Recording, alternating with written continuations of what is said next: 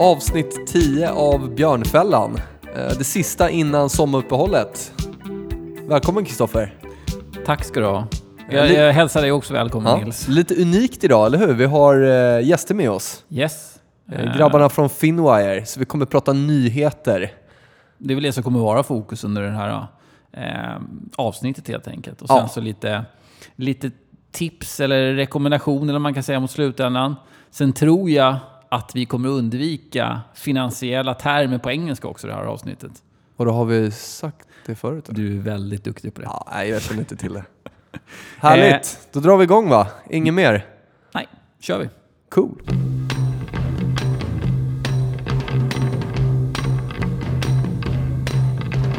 Who wants yesterday's papers? Who wants yesterday's girl? Sådär, då vill jag välkomna våra gäster från eh, Finwire. Mats och Fredrik, välkomna. Tack så mycket. Tackar. Kul att ha er här. Ni ska berätta lite om eh, er fantastiska tjänst. Eller hur? Ska vi prata lite nyheter också? Absolut. Jätteroligt att få vara här. Ja. Eh, Mats Hård heter jag och är chefredaktör och VD för Finwire. Och eh, grundarkollega till Mats är Fredrik Hansson som eh, sitter här jämte. Vad, om, innan vi går in på Finwire och vad det är för någonting. Vad, vad har ni gjort innan när ni började jobba på Finwire? Okej, jag tycker Fredrik kan börja som är äldst. Trevligt.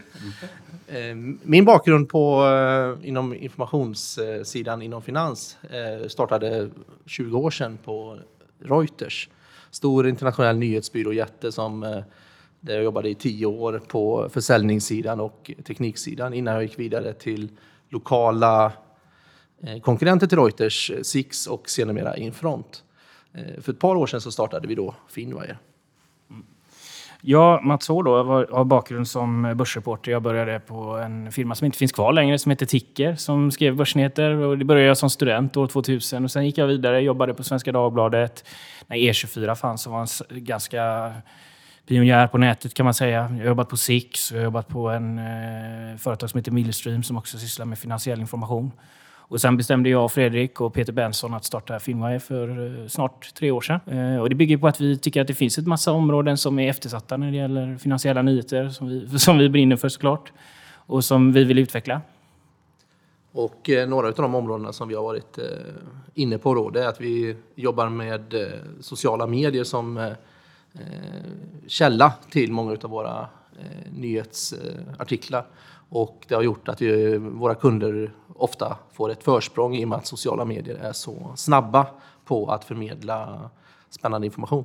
Ja, det ser vi ju idag. Det är ju ganska ofta tycker jag man ser i Twitterflödet att det eh, kommer några nyheter eh, och sen så är, är de lite större, större aktörerna kanske en, eh, ja, om det är 20 minuter, en halvtimme efter eller vad det nu är. Då. Så att, eh, eh, ja, det har ju verkligen förändrats. Ja, verkligen. Det är, jag, tror- jag tror att vi kommer att se en fortsatt förändring. Och, och eh, vi, vi ser ju det.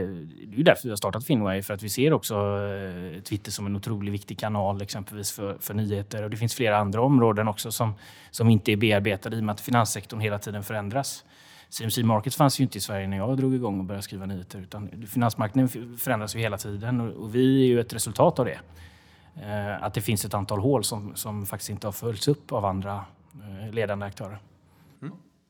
Eh, jag har en liten fråga här inledningsvis. Eh, vad känner ni... Alltså en journalist, vad är en journalists uppgifter egentligen gentemot läsaren? Vilket ansvar har man som, som journalist? Det är kanske är en ganska djup och stor fråga. Jag vet inte, men vad, vad tycker ni kring, kring det? Framförallt när det gäller finansiell journalistik då. Det är faktiskt en väldigt svår fråga och jag, jag tycker nog att... Eh, eller svår och svår, det är en djup fråga. Ehm, och, och journalistiken eh, handlar ju egentligen om att man ska, ha en, att man ska vara en oberoende röst och en oberoende granskare av det som, som släpps. Eh, dels eh, av offentlig information men även att man granskar och, och följer upp och, och söker upp och, och eh, skapar material helt enkelt som är relevant för de som, som, som läser. Men, men det, så egentligen tycker inte jag journalistens roll har ju inte förändrats i någon större utsträckning i takt med digitalisering eller i takt med Twitter och liknande. Det är bara att det är mer information ute idag. Mer att sovra med, mer att och, och granska och mer att kunna helt enkelt. Eh, tror jag. Det är det korta svaret. Men, men kärnuppgiften är fortfarande att man ska vara en oberoende röst i, i, eh, eh, i form av finansiellt material helt enkelt. För annars så, finns det ingen journalistik så blir det ju bara företagens eh, kommunikation som kommer synas till slut. Eller olika personer som har en, någon form av biased åsikt eller eh, ofiltrerat på något sätt. Det jag kan uppleva, jag vet inte om det är bara någonting som man upplever, men det är att eh, det har inte... Alltså djupet i de artiklarna som skrivs har, liksom, det har, det har försvunnit lite. Nu känns det som att det återberättas mer bara vad som skrivs någon annanstans. Att man snarare letar fram intressant information som någon annan skrivit och sen så kanske man gör en sammanfattning av det. Men mm, inte så mycket egna tankar kring det. Jag vet inte om det bara är en känsla, men det känns som att det har blivit lite plattare med allt, alltså eftersom det har kommit mer och mer information tillgänglig för privatpersoner och för journalister för den delen. Jo, men så är det väl. Eh, Det, till viss del kan man väl säga det att man har ju eh, inom journalistiken så har man fått alldeles för mycket eh, journalister, i alla fall min rent subjektiva åsikt då, att man har fått väldigt många människor som kanske inte är specialister på något utan ska kunna allting. De ska kunna skriva om råvaror en dag och valuta nästa dag och sen så ska de kunna vara bra på verkstad och medicinteknik och allt möjligt. Och det är klart att i, i takt med att man har för många journalister så blir ju resultat sämre. Det blir, det blir plattare helt enkelt, mindre initierat.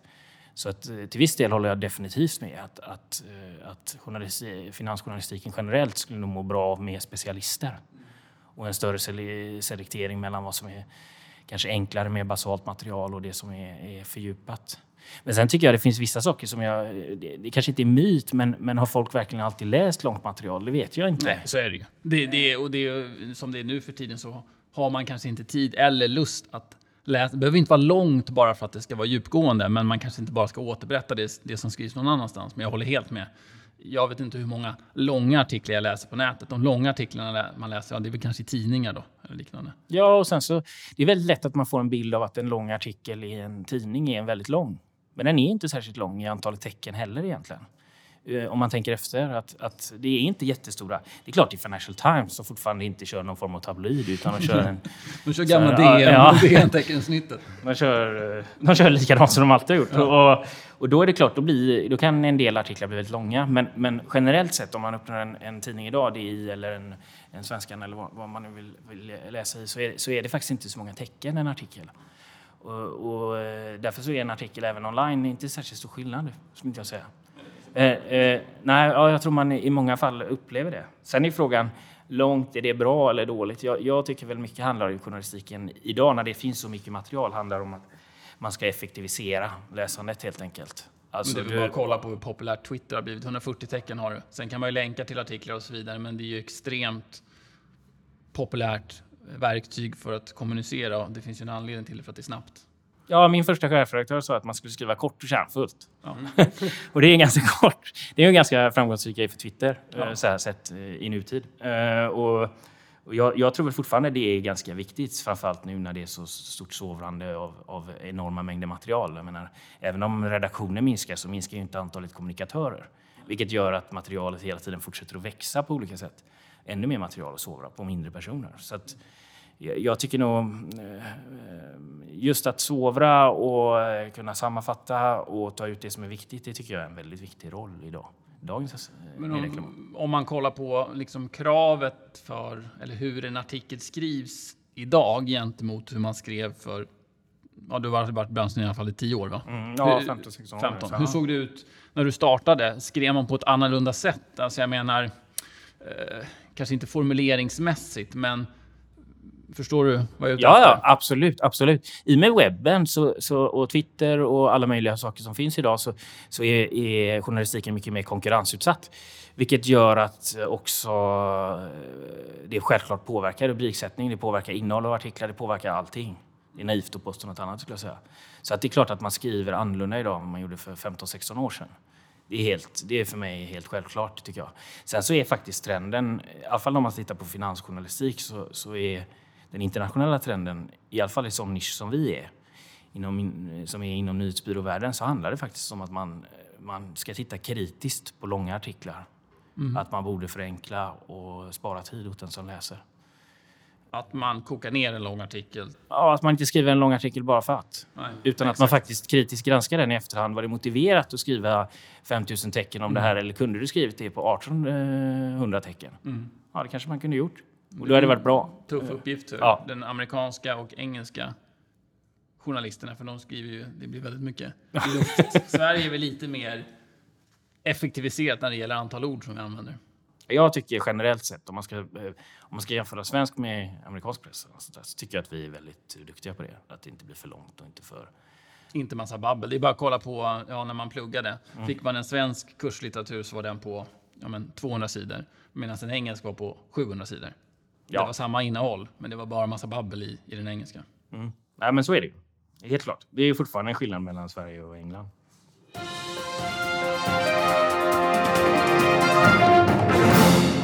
Eh, Fredrik, ehm, hade en fråga där. Hur tycker du att sociala medier har påverkat nyhetsflödet just inom finans? Ja, det är ju en eh, förändring som är från natt och dag egentligen. Sedan, eh, om man tittar på det här ur ett längre perspektiv bakåt. Eh, För 20 år sedan så, så var den här professionella finansinformationen väldigt eh, enkel att hitta hos bara, bara hos proffsen helt enkelt. Det var ganska dyrt, det var svårtillgängligt. Eh, Nyhetsbyrån med den snabbaste faxen vann striden om vem som var först ut med en nyhet. På Reuters, där jag jobbade på den tiden, hade vi tre, fyra faxar som var supertrimmade. Eh, Mats kom ju från en annan firma och de hade väl kanske ännu snabbare fax, vad vet jag. Ja, väldigt nedstrippad historia. Väldigt, eh, väldigt stor cirkus kring allt det där. Men blev man extremt, när ni fick ett fax, då blev man väldigt exalterad eller? Jag jobbade inte på, inom nyhetsbiten då, jag var bara väldigt intresserad. Men eh, visst var journalisterna på tårna som bara den, att vara först ut. Då. Eh, Idag däremot, de här snabba artiklarna som, som många nyhetsbyråer levererar i form av flashar, de är ju robotartiklar, så de går ju Ja, det är helt automatiserat jag. i stort sett helt automatiserat. Eh, Mycket handpåläggning innan artikeln, eh, innan rapporten kommer, men när väl rapporten kommer så, så har många byråer ut de viktigaste nyckeltalen på, på sekunden.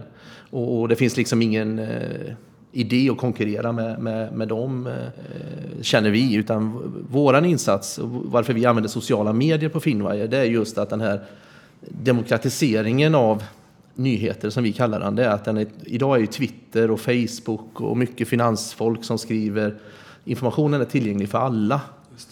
Och eh, vi, vi tycker det är intressant att eh, vilken person som helst som är aktieintresserad, var som helst någonstans, har egentligen samma tillgång till information, kanske till och med snabbare än de som sitter på, på bank. Eh, det är inte alla banker som ens får använda sociala medier i sitt dagliga arbete utan de flesta som är intresserade av Twitter men inte får använda det på banken av säkerhetsskäl, de kör det i telefonen. Så, eh, så ibland har vi vanliga, eh, så att säga, en eh, ordentlig försprång. Mm. Och där kan man kan dra nästan en parallell där om man tittar på hur det ser ut just med, med handeln och hur, hur spreadar och kostnader har gått ner för handel och realtidsinformation och så vidare. Det är, det är många paralleller att, att dra där under den här tidsperioden. Ja, det är ju jättestora skillnader. Courtaget är gratis nu hos, eh, hos nätmäklarna och spreadarna på CMC har gått ner. Och, eh, men på gammelbanken, om man får säga så, eh, tror jag courtaget fortfarande kan ligga på ett par hundra lappar.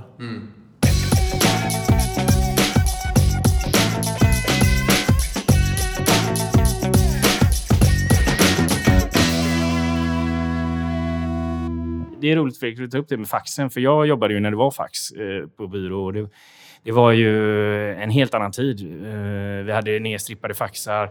Det gällde att ha den snabbaste faxen. Eh, kom, det ett, eh, kom det ett dåligt första sida så skickade vi ut en linje, bara mer information på väg och så kunde man se eh, på ordrarna att det hände grejer. Var vi klart snabbast så hade vi en kund i form av dåvarande Fish Partner. De var snabba på att handla. Eh, Informationen var ju, precis som vi pratat om tidigare, att eh, när informationen kom på fax så var det ju oerhört proprietärt med information. Så att på en nyhetsbyrå så hade vi det före de flesta andra. Vilket gjorde att då våra kunder som betalade för det fick ju, om vi var först, så hade man en tydlig, tydlig edge där kan man säga. Verkligen. Det, det, och antar att eh, det skulle inte funka idag såklart med hastigheten som det ser ut. Den Nej, nej. edgen försvinner ju med att latencyn har gått ner då, antar jag. Ja, ja, den är helt borta idag skulle jag säga. Sen har man ju digitaliserat utskick och Mm. mycket mer. Jag tycker vi använder ett bra begrepp där som är demokratisering, att information sprids på ett annat sätt. Och, och eh, flashandet är automatiskt, det var det inte då. Och, eh, så det är många komponenter, men, men det är klart en, eh, det, var en, det är väldigt roligt att ha varit med då tycker jag. För det var verkligen annorlunda. Helt klart. Och när, när, hur länge sedan var det här då? Jag kommer inte exakt ihåg när man la ner eh, faxen. Eh, får man nog fråga Cision eller någon liknande aktör, tror jag, som var, så, som var stora på det. Eh, men, eh, Stora på faxnyheter. ja, ja, verkligen.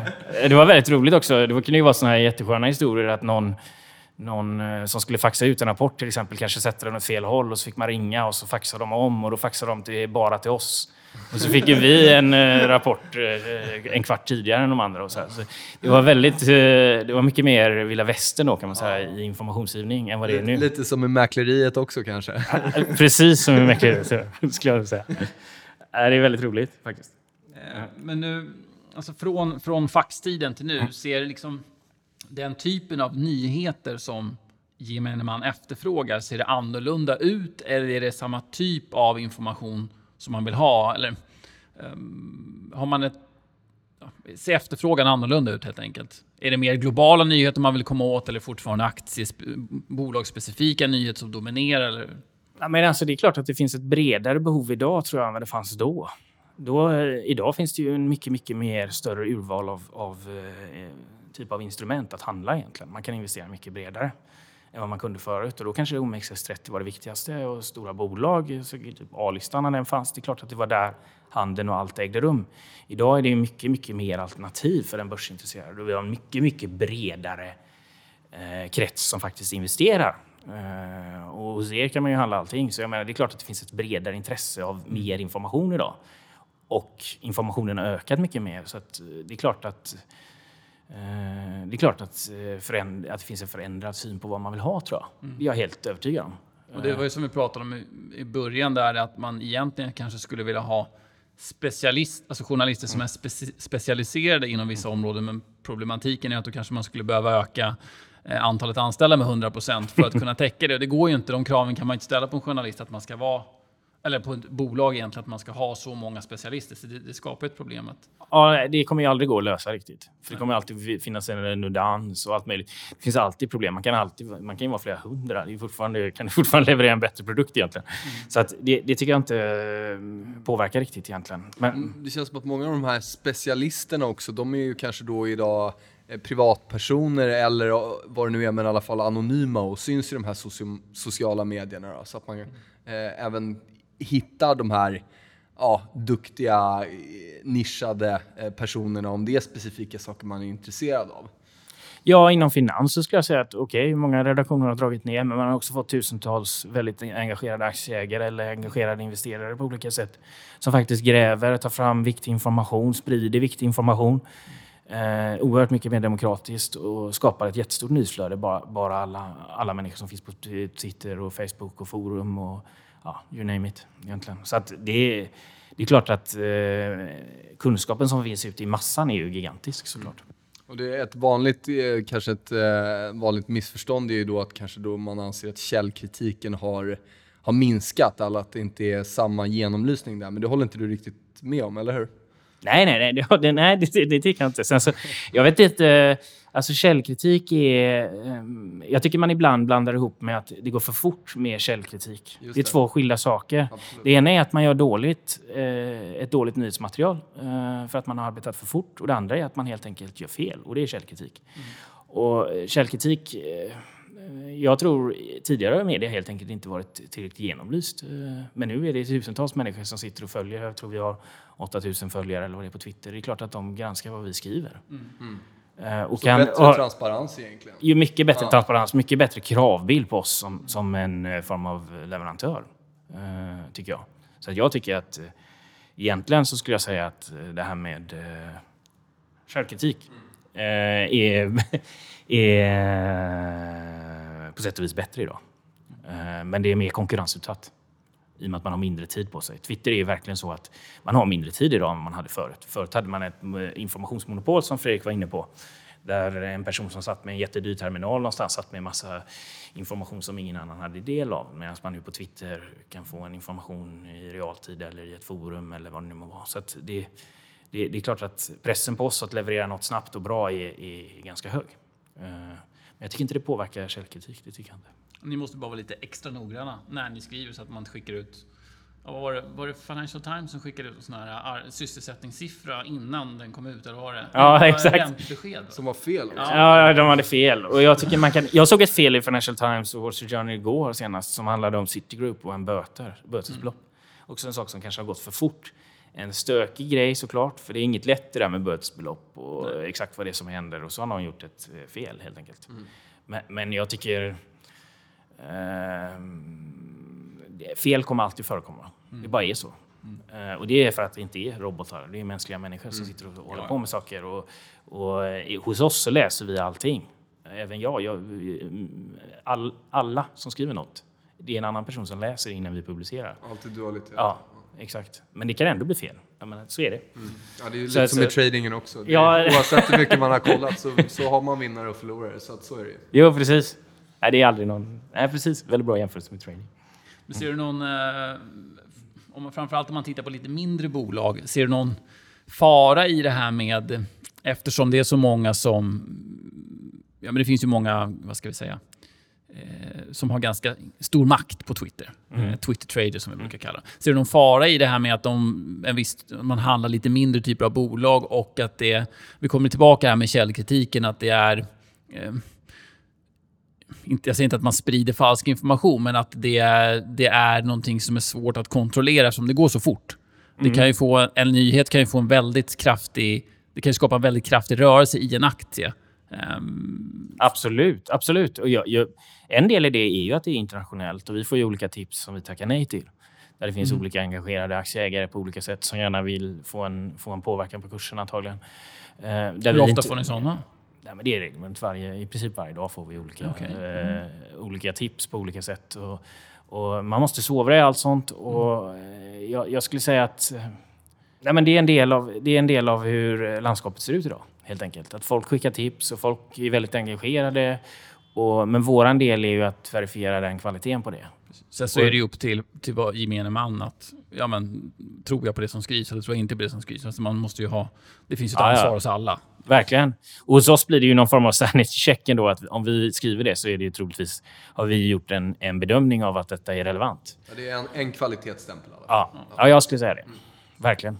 Med tanke på att det finns extremt mycket information tillgänglig och den är tillgänglig eh, gratis för, för alla. eh, Behöver ni gå igenom mer information nu när ni skriver en artikel än vad ni gjorde tidigare? Alltså, ja, letar ni igenom fler artiklar helt enkelt och följer fler flöden och så vidare? För att få till något? Eh, absolut, visst är det så. Alltså, I och med att vi har ett så mycket större informationsdelningsklimat, man säger att det finns så otroligt mycket information där ute, så, så alla som jobbar hos oss läser ju ännu mer än vad man gjorde för säg, tio år sedan. Helt klart. Och, och jag tror att det kommer att öka ännu mer. Och vår roll är mycket att sovra allt i materialet. Lära sig om ämnen, läsa på, eh, fortsätta sovra, ta ut det som är intressant. Eh, eh, och så, tror jag, det, så kommer det vara fortsättningsvis, att, att det är en del av jobbet. Jag tror eh, för eh, tio år sedan behövde du kanske inte vara riktigt lika intresserad av att sitta i flöden som du måste vara idag om man ska jobba hos oss till exempel. Idag måste du vara riktig newsjunkie och gilla att sitta och bearbeta mycket material och ha mycket tankar i huvudet och förstå lite saker som händer hela tiden inom eh, många olika områden. Men, men du måste ha ett genuint intresse av att hela tiden läsa och bearbeta material och på något vis strukturera då. Har du några bra tips då på hur man kan läsa snabbt? Läser du vartannat, ja, ja, ord? jättebra. eller? Det är en rolig fråga. Jag vet inte om jag läser så snabbt själv. Nej, okej. tycker jag, jag tycker ofta när jag läser eh, litteratur så tar det ju lång tid. Liksom. Jag, Mm. jag vet inte om jag läser så snabbt. Men däremot så, så sovrar man i... Man lär sig ungefär hur många skriver. Beroende Mm. på. Man får en känsla för lite vart man ska kolla på vart det kommer. Ja. Ja, I en amerikansk text så kanske inte ska börja underifrån. Till exempel. Och inte ovanifrån heller. Man får börja någonstans i mitten. Ja, lite så. Om du skulle få rangordna eller på något sätt kategorisera, vad tycker du är viktigast med en bra nyhetstjänst? Om vi nu antar att alla, all information som anges är korrekt, så att säga. Det är väl förutsättningen. Ja, det måste vara någon form av Men, eh, att den är snabb eller att det är annorlunda nyheter. vad tycker du själv? Men jag tycker att relevansen i den tiden man är är viktig för vad som kommer. Om jag förstår, förstår ni mig rätt där, så att, att, det är, att det är relevant det man skriver, att det inte är, är massa bass bara. Sen så tycker jag snabbhet är väldigt viktigt. Jag tycker att man får ha en, ett språk som också är ganska pedagogiskt, så man eh, förstår ämnena eller att man lär sig någonting av det man läser. Och att man eh, kanske inte är för eh, komplicerad, alltså att komplicera till saker. Det har ju kanske, kanske hänger ihop med pedagog, det här pedagogiska resonemanget. Men, men att man... Eh, snabbhet är viktigt tycker jag. Eh, och att man gör en relevant nyhetsvärdering utifrån allt det basset som är. Ehm, och sen så tycker jag innovativ, alltså att man, att man är innovativ, att man följer med i nya ämnen. Och Det kanske hänger ihop med relevans i och för sig, men, men jag tycker många kanske har varit lite konservativa i val av ämnen inom ekonomiområdet. Och, och, eh, det tycker jag är en viktig grej, att man vågar utmana det som man har gjort nu kanske i ett år och vända på det och se vad som så att man hela tiden förändras. För det, för marknaden förändras hela tiden. Och det kanske man inte har varit jättebra på i svenska medier. Vad tycker du om den här, eh, vad ska vi kalla det, skvallerpress, eh, rubrikerna som har kommit in i finansmedierna? Eh, Nu säger jag inte att ni använder er av sådana, men det finns vissa eh, kända webbsidor som Mm. börjar bli väldigt klickiga i sitt sätt att skriva rubriker. Det, jag tycker det bara känns lite oseriöst. Menar du att det liknar mer kvällspressen än vad det gjorde förut? Eller? Ja. Ja. Mm, att, det, att även eh, sånt... Eh, att finans skulle bli mer kvällspress. Eh, ja, Jag vet inte om jag håller med om det riktigt. Men, det blir, eh, men jag säger att det sättet man skriver framförallt Mm. rubriker, det är väl ingen stor grej, men jag blir bara irriterad på det. Mm. Eh, för att de vill att man ska klicka och sen så vill man själv inte klicka och så till slut klickar man ändå. Och sen så när man läser så var det bara massa strunt. Mm. Ja, Jag tycker väl i och för sig, jag tycker att det ska vara en... Eh, man måste kunna skilja på nyheter och vad som är lite leisure på något sätt. Och det kanske ibland smälter ihop. Det tror jag har med hur annonsmarknaden är uppbyggd och sådär. Och det är ju det är ju såklart negativt. Eh, Jag det ville är bara att du skulle säga att det är negativt. Ja, nej, men jag tycker att det är negativt. För att, jag menar, eh, det är väldigt viktigt att man har objektiva, raka nyheter och sen så blandar man upp det med leisure-material. Men det får inte vara så att i, där man ska läsa objektiva nyheter, att det bara blir leisure-material där plötsligt. Det är ju inte bra. Utan jag tycker det ska vara någon distinktion eh, mellan det som är objektivt och det som är tyckande och som är leisure. Eh, Det är väldigt viktigt att det inte smälter ihop tycker jag. För det blir helt obegripligt för läsaren. Vad är bäst respektive sämst om jag jobbar med du jobbar på en nyhetsbyrå kan vi väl kalla er. Vad, vad är det roligaste med ditt jobb och vad är det som är minst roligt? Ja, det är väl samma egentligen. Nyhets, själva nyhetsflödet. Att det är väldigt roligt att sitta i nyhetsflödet, men det är också en, en livsstil att sitta och jobba med nyheter. För det, man tar med sig det jämt. Det gör att du alltid läser nyheter.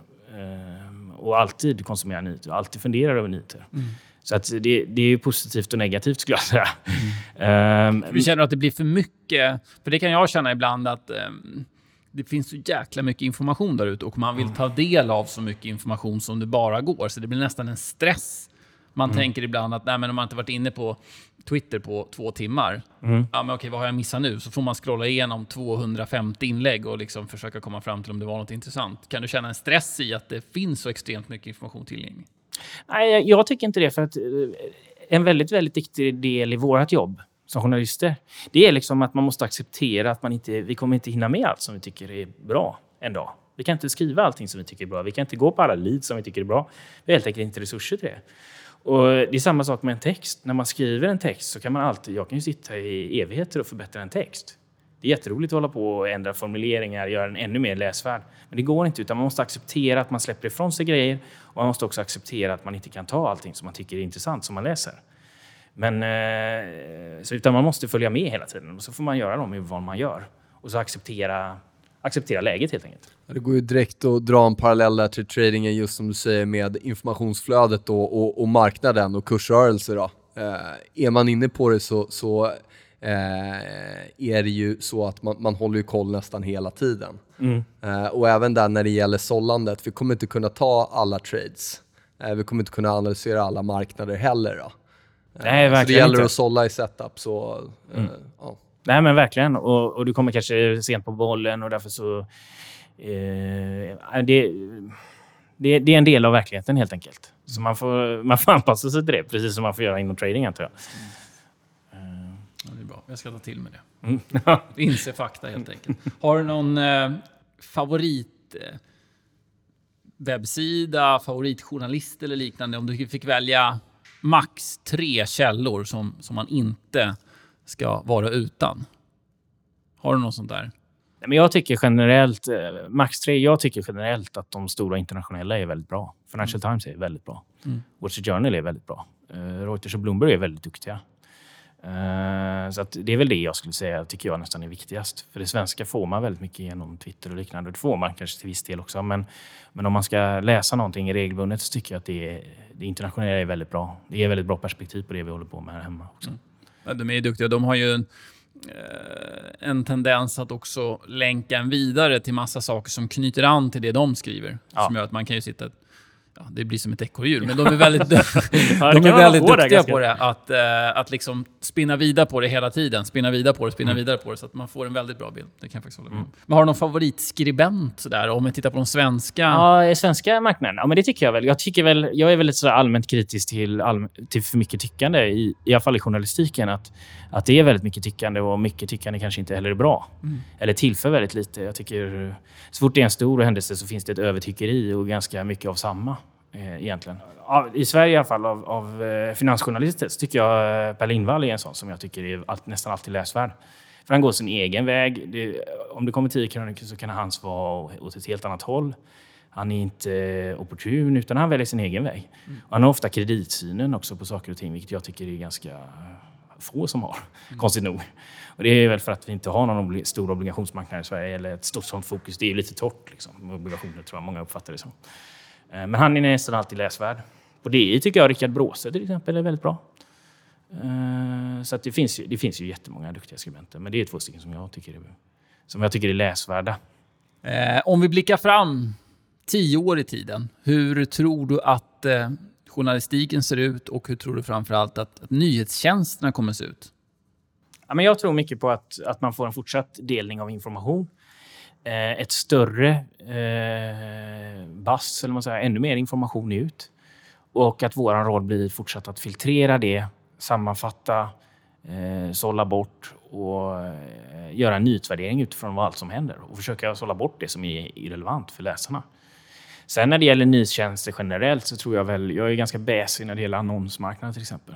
Eh, det tror jag kommer att göra att alla landskap kommer förändras långsiktigt. Att man, man får svårt att få, få annonsintäkter för sina produkter helt enkelt. Mm. Vad tror du om de här... Eh, det har ju liksom... Ja, men DI har börjat med det, SvD kör det här med att man betalar.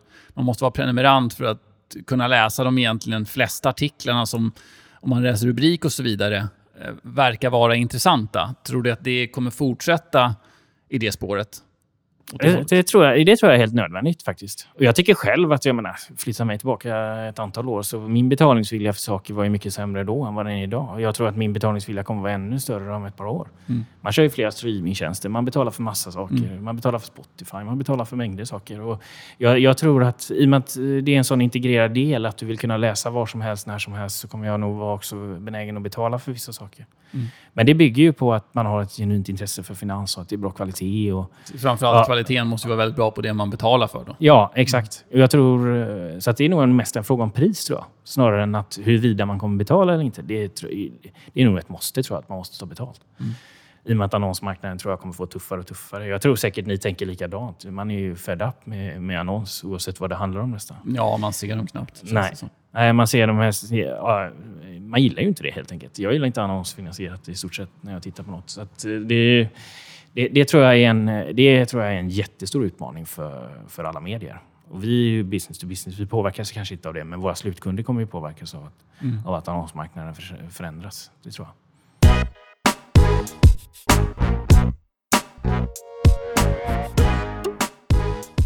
Ja, sådär. Då vill jag tacka Mats och Fredrik här från Finwire. Det var, var mycket givande och spännande att höra.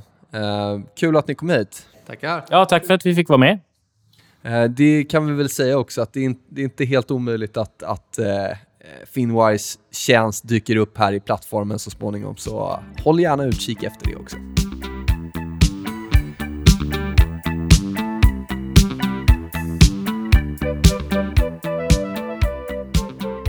Sådär, tänkte sammanfatta vårens eh, podcastavsnitt här om det är någon som har missat. Ja, nu har vi kört... eh, Det här var tionde avsnittet. Stämmer bra. Eh, under eh, vintern, våren här och bara snabbt ska nämna vad vi har pratat om, just de ämnena som rörde aktiv handel i, i avsnittet. Så avsnitt ett så pratade vi om riskhantering. Stämmer bra. Två, då var det algo och även det här med backtesting och så vidare. Just det. Kikade vi lite på det. Trean, mycket viktigt, psykologi, eh, handelspsykologi.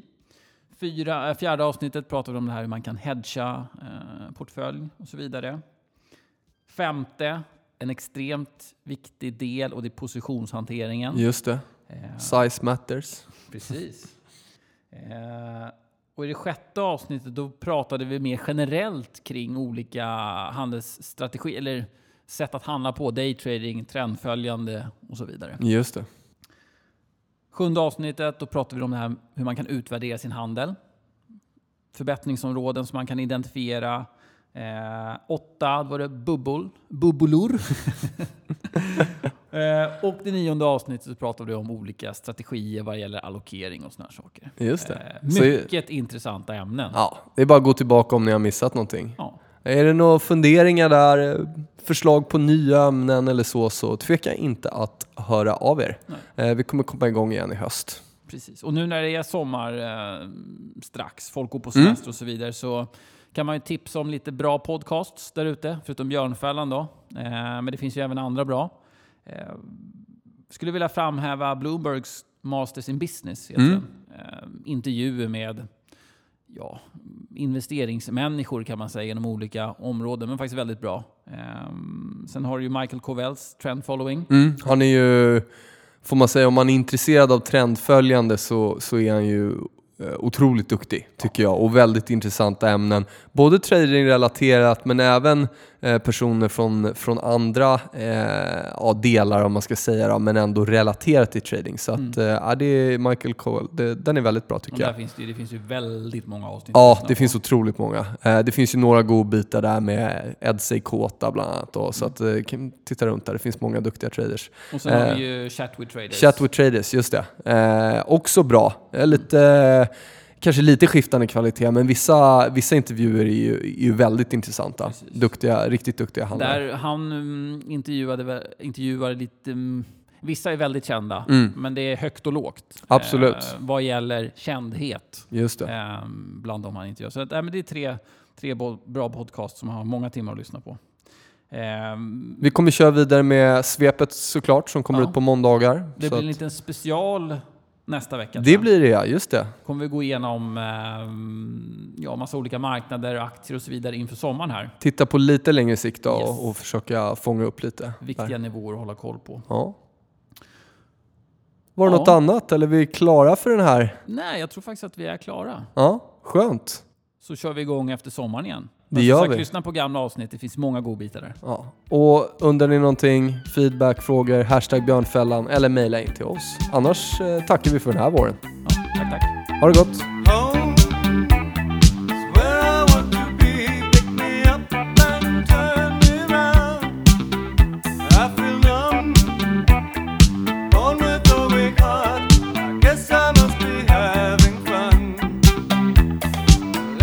Vill vi även passa på att tacka våra eminenta killar Simon och Mattias på Oddtone som har eh, producerat den här podden. Eh, stort tack till dem!